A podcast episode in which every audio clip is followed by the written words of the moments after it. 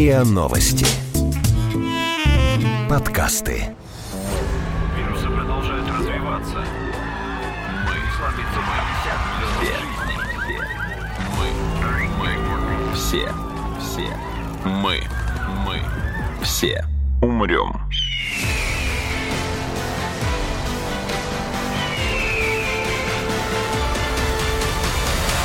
Мы все умрем.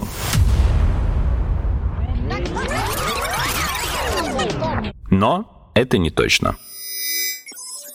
Здравствуйте. Это подкаст «Мы все умрем, но это не точно», где мы с научной точки зрения рассуждаем о том, что готовит Земле и людям обозримое будущее. Меня зовут Игорь Кривицкий, а в гостях у меня сегодня Данила Андреев, руководитель компании «Спецгеопроект», которая занимается строительством бункеров и убежищ на заказ. Здравствуйте, Данила Александрович. Добрый день. Скажите, а часто вообще обращаются, много ли желающих построить бункер или какое-то убежище в России? Потому что это кажется такой достаточно редкой историей, по крайней мере, я не видел нигде ни правительственных, ни федеральных, а вот именно частных таких убежищ. А история действительно редкая. Здесь э, речь идет о разных заказчиках. Есть э, заказ именно на бункеры, есть заказ на комнаты безопасности. Это разные объекты. А бункер ради бункера, его заказывают нечасто. Тут даже можно говорить о том, что рынка такого не существует, и статистику собрать достаточно тяжело. У нас проходит несколько заказов в год. Как правило, объекты э, такие строятся под землей. Это защищенный периметр. Делается он по СНИПу. Есть такой СНИП, он доста- существует до сих пор, два точка одиннадцать семьдесят семь, разработанный в пик холодной войны. Основная задача была такого объекта защититься от ядерного поражения, да, в случае начала глобальных боевых действий с применением ядерного оружия. Вот если заказчик просит построить такой объект, он строится как полноценный объект гражданской обороны по всем нормам и правилам. Делается это, естественно, это под землей, это отдельно стоящее всегда сооружение. Как правило, либо это отдельный вход с улицы, либо это переход подземный из основного здания. И такой объект, он достаточно сложный с инженерной точки зрения, потому что там, естественно, любое подземное строительство, оно связано с проблемами с грунтами, с подземными водами. Ну, естественно. Заказчики в основном просят построить именно противоядерное убежище или от чего-то еще могут пытаться люди спастись в таком бункере? Вообще, если говорить о бункерах, такого понятия вот официально его не существует. Да? Есть у нас э, понятие официальное, это убежище. Убежище гражданской обороны. Вот такой объект, он представляет из себя именно отдельно стоящее убежище, которое строится по всем нормам и правилам. Сейчас более популярно и то, что на, вот, на эту тему приходится там, порядка девяносто процентов заказов, это комната безопасности. То есть это некий универсальный объект, который может быть оборудован в уже готовом доме. До недавнего времени предлагался вариант только для помещений, которые расположены под землей. Сейчас э, технологии позволяют построить убежище, которое удовлетворяет э, девяносто процентов потребностей заказчиков в защите, ну, практически от всего, скажем так, с, с небольшой оговоркой, в любом помещении в доме, которое находится над землей. То есть, например, в кабинете меняются окна, ставятся бронированные специальные окна, как, например, там, в банковских ячейках, ну, в кассах, ну, да. Да, в банках. А, ставят специальные а, герметичные двери. Периметр комнаты полностью закрывается специальными бронелистами. В итоге получается помещение, которое практически ничем не уступает а, полноценному бункеру, который строится под землей и для которого необходима большая стройка. И что в такой комнате безопасности можно пережить? А, практически все, кроме, а, пожалуй, ну, если вот этот вот объект, он оказался в прямом радиусе поражения ядерного взрыва. То есть, если там очень большая ударная волна. Но здесь а тоже бункер, надо... Извините, а бункер может пережить прямое попадание? А, ну, Или прямое – это отдельная история. Слушайте, ну, если, поражение, да, если все-таки заказчиком бункера является не, не человек, за которого там администрация, там, Госдеп объявил там, несколько миллионов долларов за его голову, конечно, а кто угодно, да, другой, то, наверное, никак, никакого прямого попадания не будет, и его бомбить никто не станет. А, скажем, от ударной волны даже ядерного взрыва бункер, который который строится рядом с домом, он спасти может. Другое дело, что мало у кого из заказчиков есть потребность именно в таком объекте. Все-таки основная задача – это защита от, ну, скажем, там, техногенной катастрофы, которая может возникнуть, эпидемия, радиационное поражение, независимо, чем оно будет вызвано, волнение, там, не знаю, там люди просто вот вышли на улицу, начали все громить, в том числе как его там... Ну, то есть массовые какие-то беспорядки. Массовые например. беспорядки, да. Плюс, ну, непосредственно прямое воздействие злоумышленников, например, там, нападение на дом. Да, а зло... что насчет каких-нибудь природных катаклизмов вроде наводнения, землетрясения, чем черт не шутит, извержения, ну, или длительных каких-то явлений вроде... наступление там, ядерной зимы из-за, там, допустим, взрыв Йеллоустоуна? Ну, слушайте, если рассматривать глобальную катастрофу, где погибнут все, то все погибнут. Бункер, давайте сразу вот я оговорюсь, мы не предлагаем какого-то спасения от всего вообще, да, потому что бункер – это объект, который позволит пережить пиковую фазу катастрофы. У каждой катастрофы, ну, если вот рассмотреть любую катастрофу, неважно какого характера, у нее есть несколько этапов, да, наверное, это первое – это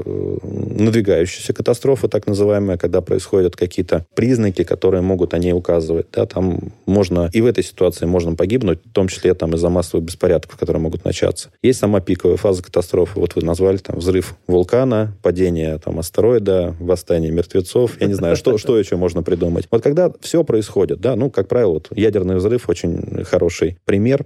Например, это все-таки идет поражение. Ударная волна, раз. Радиационное поражение, два. Электромагнитное излучение, которое... Электромагнитный импульс ядерного взрыва, совершенно верно. И вот это вот надо пересидеть. То есть вот бункер – это инструмент, чтобы пересидеть. Истории, когда там... известные по голливудским фильмам, когда там живут десятилетиями там, или годами, это скорее все-таки из области научной фантастики. Объект можно такой создать, смысла в этом никакого нет. А, Почему? Ну, в первую очередь потому, что если этот объект, он оказался уже в зоне поражения, то он там останется, как правило, да, если взять то же самое радиационное заражение. И тут задача именно пересидеть основную вот, проблемную вот эту пиковую фазу катастроф и дальше переехать, выбраться туда, где будет безопаснее. Хорошо, и в течение какого времени можно вот пересидеть, как вы говорите, катастрофу? Насколько, на какое время проживания а, рассчитан, рассчитано такое убежище по снипам? Ну, вот, например, коллективное убежище, которые у нас в городе их находится, там, несколько сотен, да, вот в Москве, например, они а, строятся и рассчитаны на сорок восемь часов. Для скольки человек? По-разному, там бывает от пятидесяти до нескольких сотен людей. Мы все умрем.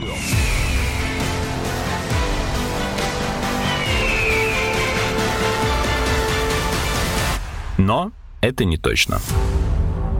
Если говорить про частные объекты, здесь все определяется заданием заказчика. Ну, как правило, это все-таки речь идет, например, там, о двух неделях, о месяце. То есть мы можем обеспечить такую защиту. Здесь критичным является, по сути, только наличие энергоносителей, потому что любой бункер, он э, становится бункером, да, а не подвалом, когда там есть э, фильтр вентиляции, который защищает воздух, поступающий туда от поражения, то есть его очищает, поглощает отравляющие вещества и подает чистый воздух. И, э, соответственно, средства, которые позволяют этому всему функционировать, то есть автономные источники энергоснабжения. Поэтому, если хватает топлива, если хватает продуктов питания, если хватает медикаментов, то там можно сидеть практически бесконечно, пока все это есть и пока все это в наличии.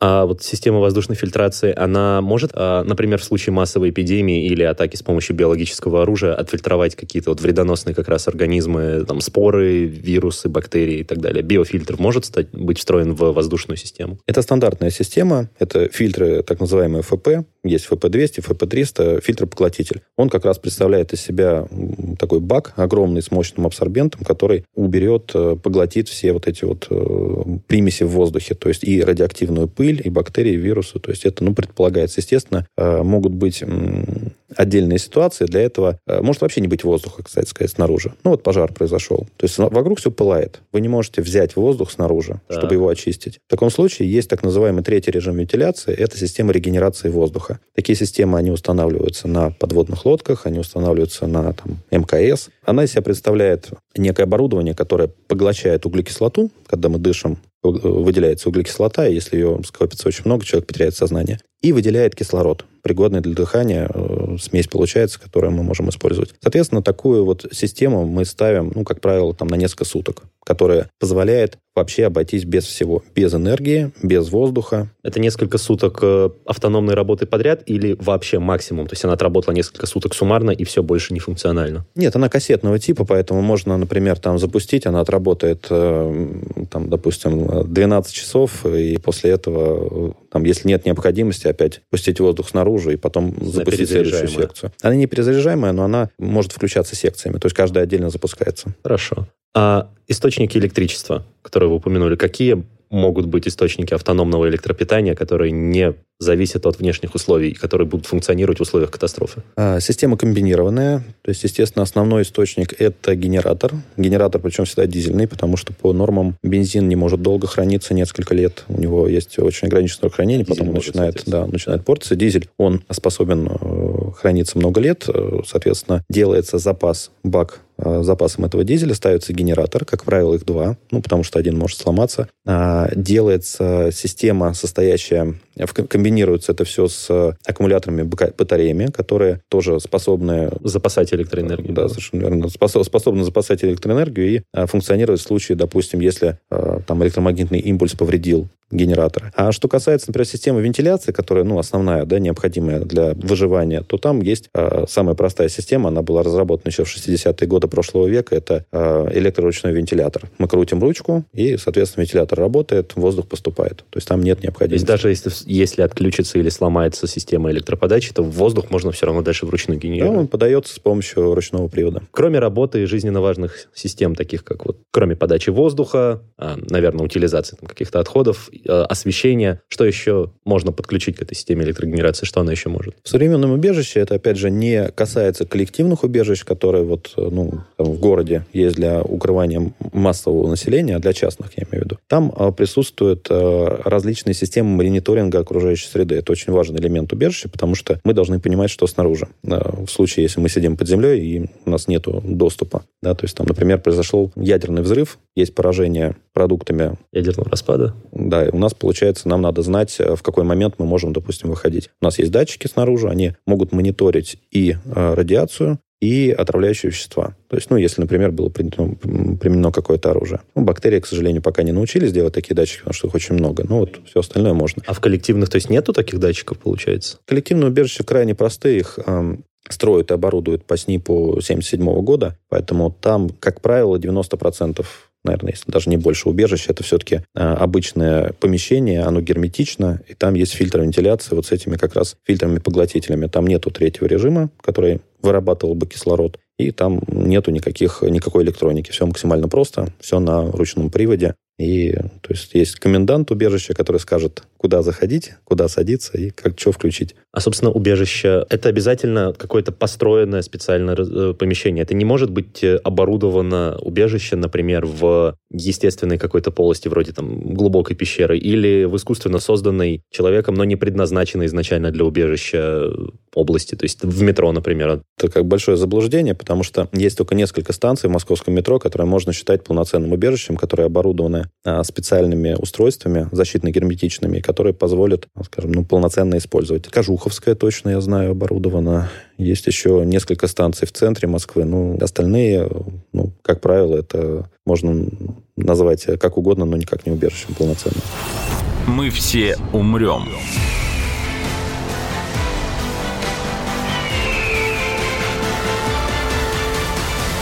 Но это не точно.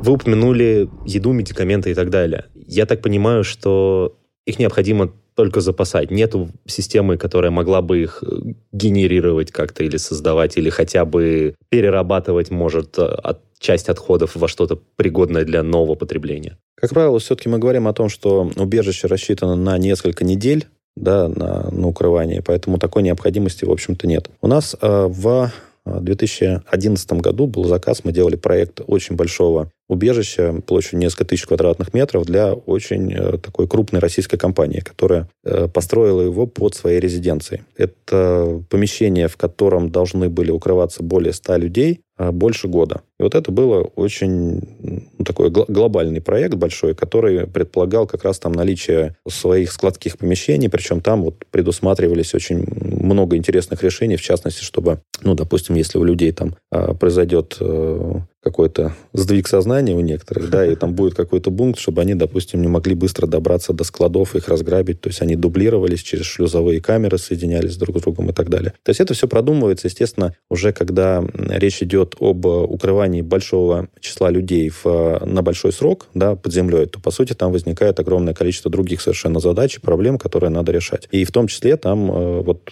почему я вспомнил, там был как раз вегетарий, который полноценное помещение, где на ультрафиолете должны были выращиваться овощи и зелень. То есть такая внутренняя подземная оранжерея, по ну, сути. Да, по сути, оранжерея. Рассчитанная на производство еды, достаточной для ста человек в год. Это только вот витаминки исключительно какие-то, потому а. что все остальное – это большой склад с консервами. Вообще, надо сказать, что вот по эксплуатации убежища у него есть, по сути, затрат это никаких не несет, вот владение убежищем, да, кроме того, что раз в пять-семь лет надо менять фильтрующие элементы, ну, это по нормам, скажем, можно на самом деле это делать и несколько реже, потому что ну, необходимости острой такой нет, если это не работает, если это не установлено в систему. И менять запасы продовольствия, потому что они имеют определенное сохранение. Это логично. Как правило, там никаких там, не знаю, там запасов с омарами и икрой никто не делает, это там тушенка хорошие, крупы, макароны, ну, различные там сухпайки сейчас. Кстати, если раньше консервы, мы... Консервы, может быть. Да, да. Мы, как раньше, как правило, раньше мы делали там целые запасы, собирали. Сейчас есть прекрасные армейские сухпайки, которые там длительного хранения, они уже там все подобраны, мы просто их складируем там в большом количестве. Это индивидуальный рацион питания, который очень легко, скажем так, планировать. Ну да, и вода, естественно, сколько. Где-то там же. Да? Вода обязательно. Есть система, которая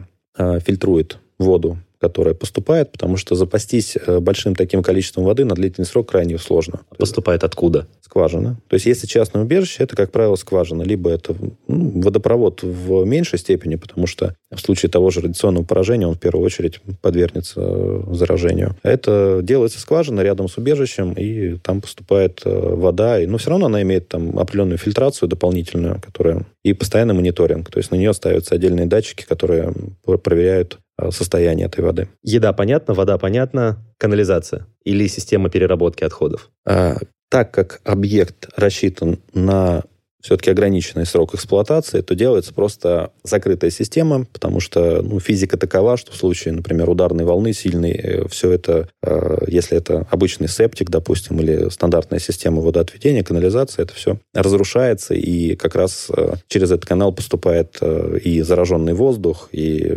может также пройти ударная волна. Вот, поэтому делаются специальные клапаны мощные, которые в том числе способны сдержать ударную волну. И делается отдельная закрытая система, ну, фактически это такой большой бак, да, который просто закопан, и он не соединен с внешним миром. Высокотехнологичная выгребная яма, по сути, да? А вот в том и дело, что она не выгребная, она не обслуживаемая. Я понимаю. То есть, если она будет обслуживаемая, то она будет уязвима для ударной волны. Раз уж мы говорим о затратах, вы, вы объяснили, что затраты на содержание убежища практически минимальны, а во сколько обходится строительство убежища и от чего зависит стоимость? Здесь все зависит от задач, которые поставлены заказчиком.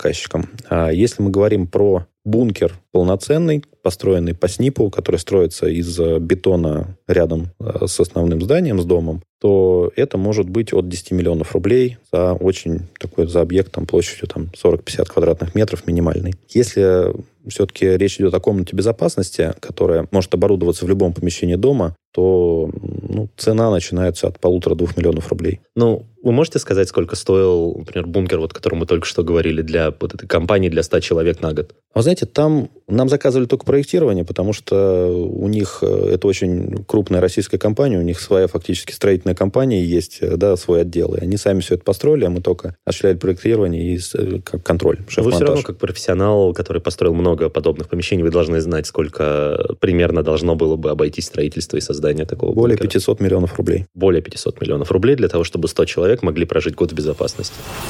Мы все умрем.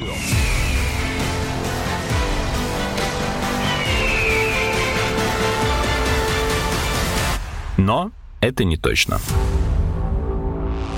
Я понял, что бункеры и убежища, в принципе, оборудуются для краткосрочного проживания. Но, как вы уже объяснили, есть примеры, пусть они и частные, и редкие, где все равно большое количество людей на долгое время предполагается их обитание. В маленьком пространстве большое количество людей на длительный срок при ограниченном запасе ресурсов — это очень тяжело психологически. Должны быть какие-то, наверное, кроме чисто строительных норм, может, есть какие-то правила, инструкции э, о том, как существовать в этом убежище для того, чтобы не, господи, просто не сойти с ума, не перебить друг друга. Вы сами сказали, что там были в этом большом частном убежище системы защиты от, от грабежа складов, по сути. То есть предполагается, что такое может произойти. Конечно, такое может произойти. Просто я, честно говоря, вот э, то, чем мы занимаемся, да, наша компания предлагает э, клиентам за их деньги некий продукт. Это, скажем, в строительном исполнении этот продукт, да, который способен защитить их жизни и жизни их близких в случае возникновения какой-то чрезвычайной ситуации.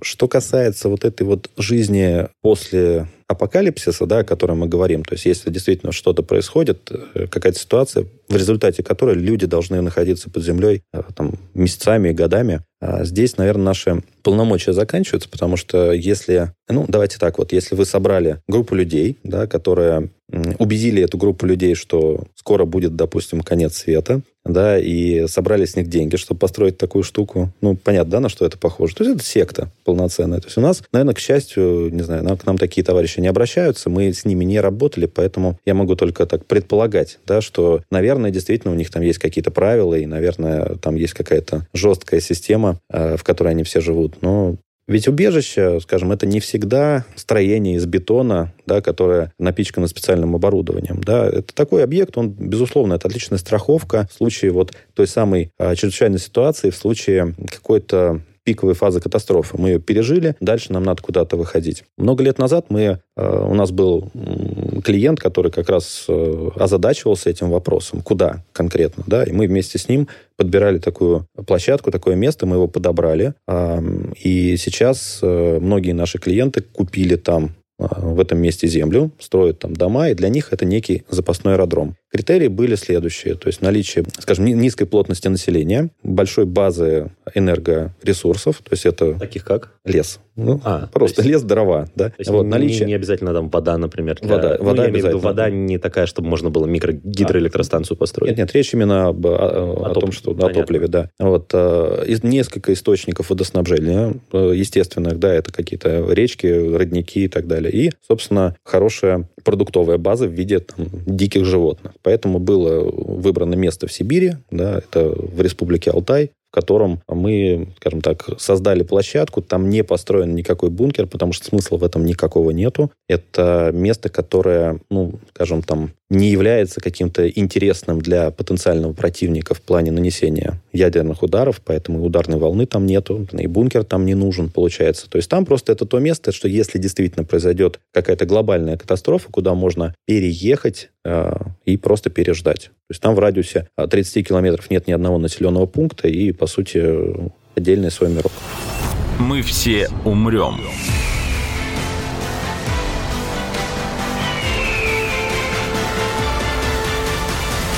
Но это не точно.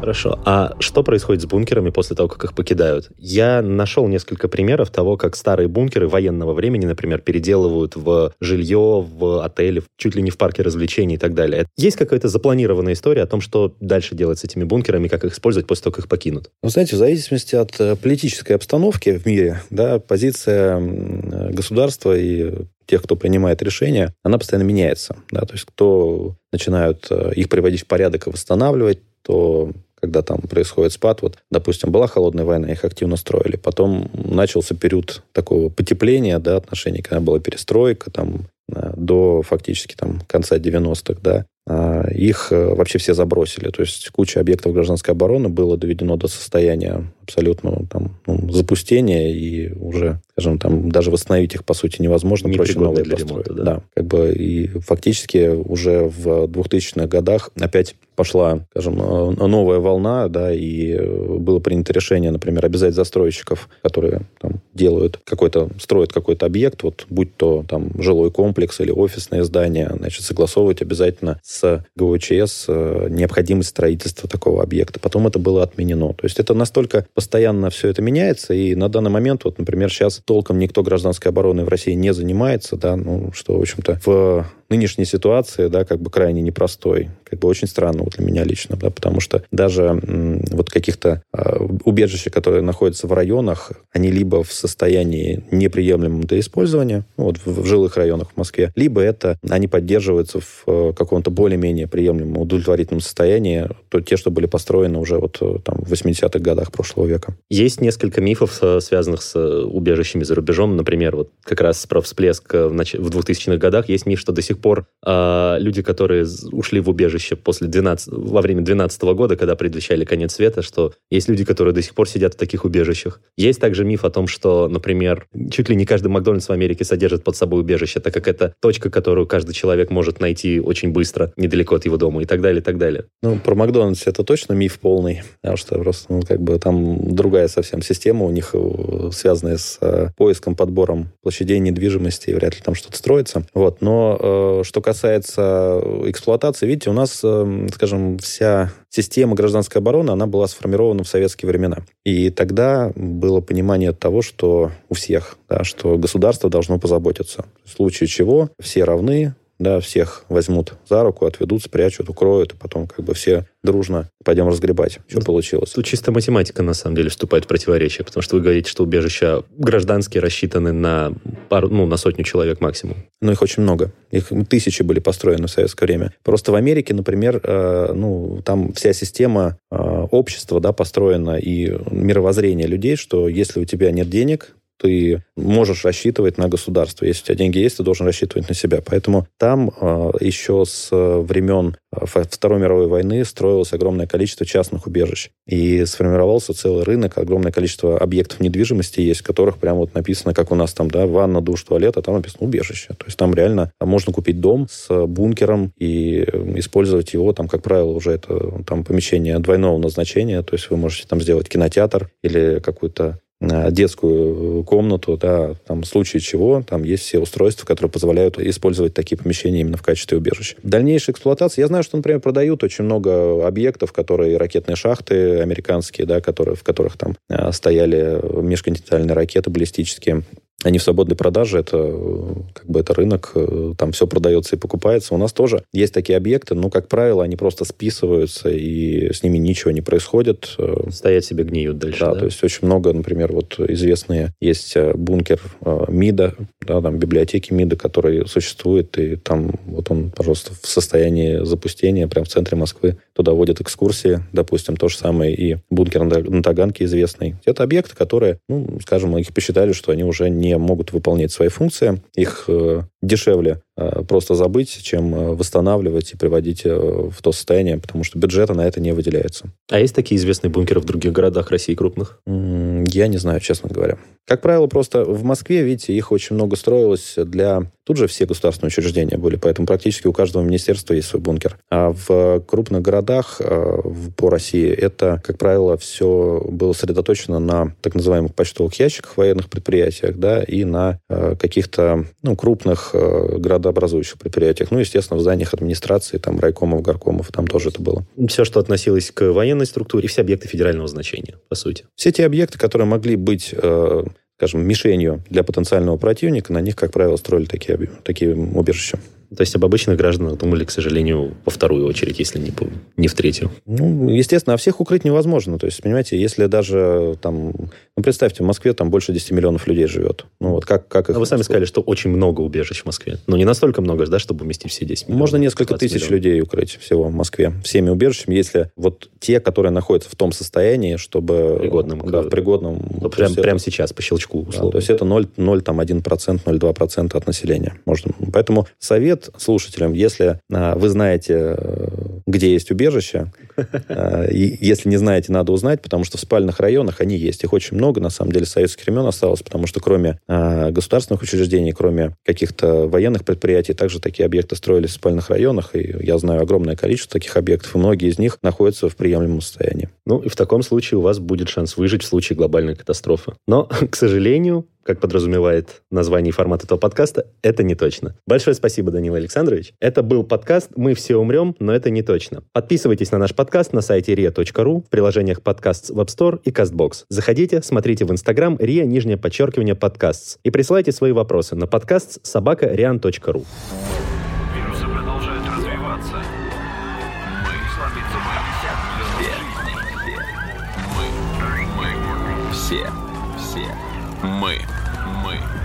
все умрем.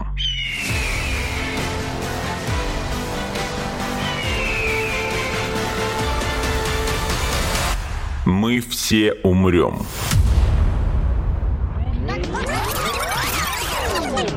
Но это не точно.